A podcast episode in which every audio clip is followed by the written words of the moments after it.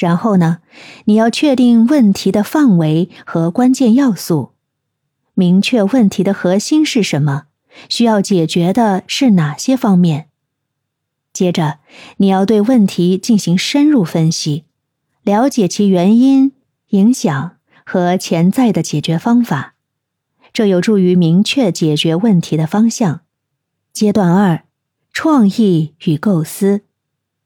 你要鼓励团队成员提供各种创新的点子和解决方案，无论多么离谱，都要尊重和记录。